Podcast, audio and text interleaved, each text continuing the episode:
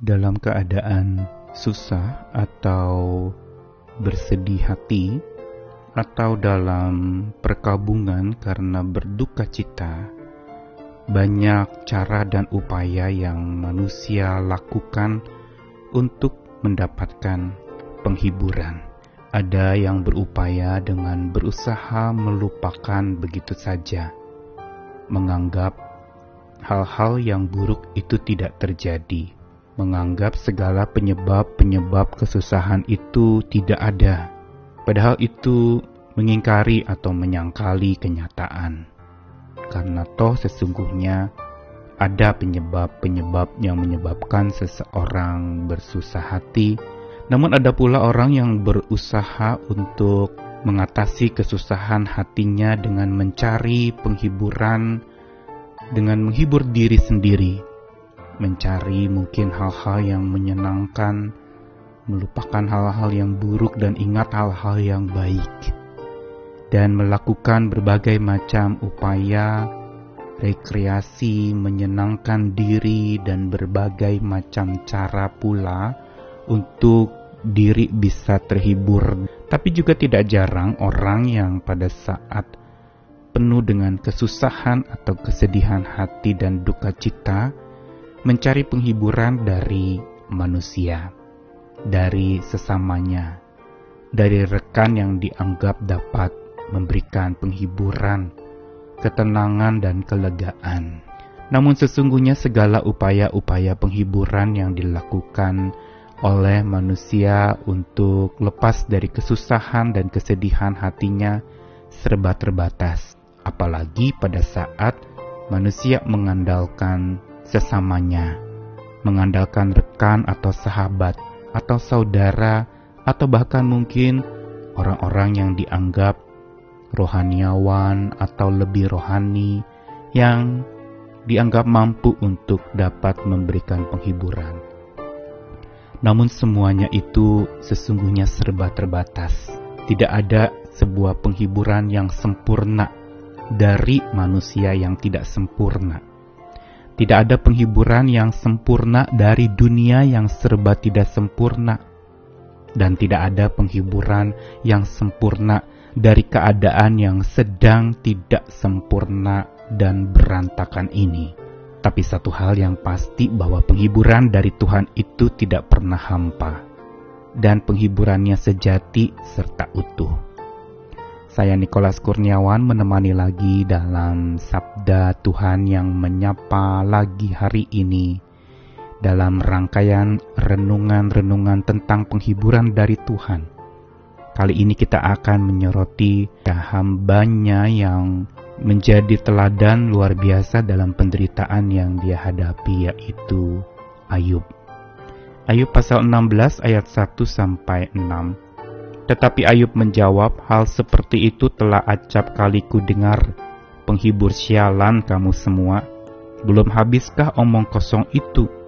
Apa yang merangsang engkau untuk menyanggah? Aku pun dapat berbicara seperti kamu, sekiranya kamu pada tempatku aku akan menggubah kata-kata indah terhadap kamu dan menggeleng-gelengkan kepala atas kamu. Aku akan menguatkan hatimu dengan mulut dan tidak menahan bibirku mengatakan belas kasihan. Tetapi bila aku berbicara penderitaanku tidak menjadi ringan, dan bila aku berdiam diri, apakah yang hilang daripadaku? Lalu Ayub pasal 21 ayat 34 Alangkah hampanya penghiburanmu bagiku. Semua jawabanmu hanyalah tipu daya belaka. Ungkapan ini disampaikan oleh Ayub kepada ketiga sahabatnya yang berusaha dengan keras sekali untuk menghibur Ayub. Setelah Ayub mengalami berbagai macam petaka yang menimpa keluarganya, anak-anaknya binasa, hartanya ludes, dan dia sendiri terkena penyakit yang mematikan. Namun, pada saat itu, ketika Ayub mengalami duka cita, ada teman-temannya yang datang menghampiri, bahkan ikut berkabung beberapa hari bersama dengan Ayub.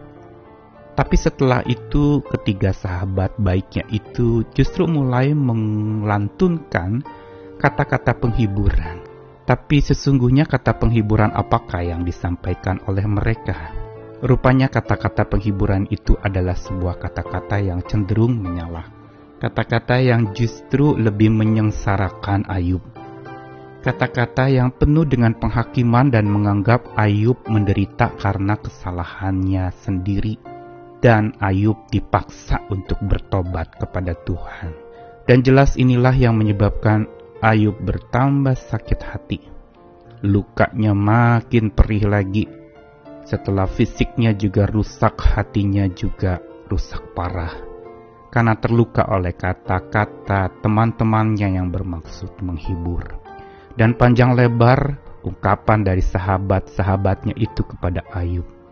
Yang isinya syarat dengan penghakiman, menyalahkan, dan menyengsarakan sehingga ungkapan Ayub yang cukup keras di dalam Ayub pasal 16 ayat 1 ini mewakili perasaan Ayub dengan mengatakan kepada teman-temannya itu sebagai penghibur-penghibur sialan. Ungkapan yang unik yang tercantum dalam kitab suci, namun sesungguhnya mempunyai makna penghibur sialan ini adalah sebuah penghibur yang menyengsarakan, miserable comforter atau dalam bahasa Ibrani kata syalan atau menyengsarakan ini adalah sebuah ungkapan yang bermakna penghibur yang pura-pura menghibur tetapi sesungguhnya tidak menghibur. Dan Ayub panjang lebar mengatakan betapa omongan mereka yang menghibur itu dianggap sebagai omong kosong dan lalu sanggahan mereka itu justru menyalahkan Ayub sehingga di pasal 21 ayat 34 kembali Ayub mengatakan betapa hampa penghiburan mereka baginya. Semua jawaban-jawaban mereka hanya tipu daya belaka. Atau di dalam versi Alkitab lain Ayub 21 ayat 34 Ayub mengatakan Bagaimana mungkin engkau bisa menghibur aku bila engkau sendiri mempunyai jawaban-jawaban yang salah dan keliru penuh dengan tipu muslihat yang malah melukai. Semua ini ingin memberitahukan kepada kita tentang satu pesan penting bahwa betapa penghiburan manusia itu sesungguhnya memang penghiburan yang sangat dan serba terbatas. Penghiburan yang hampa, penghiburan yang malah menyengsarakan, menyusahkan, menambah persoalan baru, membuat Ayub yang sedang terluka tambah terluka. Dan di sinilah Ayub belajar untuk sesungguhnya tidak mengandalkan penghiburan dari rekan-rekan yang dianggap dapat penghiburnya. Dan ini mengajarkan kepada kita bahwa penghiburan manusia itu adalah sebuah penghiburan yang memang sangat terbatas. Karena itu janganlah diandalkan. Janganlah gantungkan hidupmu kepada penghiburan manusia. Bahkan mungkin orang itu adalah orang yang rohani sekalipun karena penghiburan satu-satunya yang sempurna hanya dari Tuhan, yang bukan menyengsarakan tapi mendewasakan dan selalu mendewasakan, punya wawasan yang luas, dan makin paham akan apa yang terjadi dengan cara iman dan hikmat yang dari Tuhan. Selain itu, penghiburan yang sempurna dari Tuhan itu bukan menyalahkan, tetapi mengarahkan. Kita diarahkan kepada kebenaran, dibawa kepada bukan sekedar lega dari kesusahan, tapi membuat kita bisa berjuang dan berlaga lagi walaupun kesusahan belum usai selesai. Dan begitu pula penghiburan sempurna dari Tuhan itu bukan penghiburan yang penuh dengan penghakiman, menghakimi atau memojokkan, tapi penghiburan sempurna dari Tuhan adalah sebuah penghiburan yang tidak henti-hentinya memberikan pengarahan dan pembelaan yang membela, yang menyebabkan kita tidak merasa sendiri lagi setelah penghiburan Tuhan itu dicurahkan atas kita. Penghiburan yang bukan sekedar kata-kata tapi penghiburan berupa pendampingannya yang abadi. Dia sahabat yang dapat diandalkan. Tidak pernah hampa penghiburannya. Andalkanlah dia. Amin.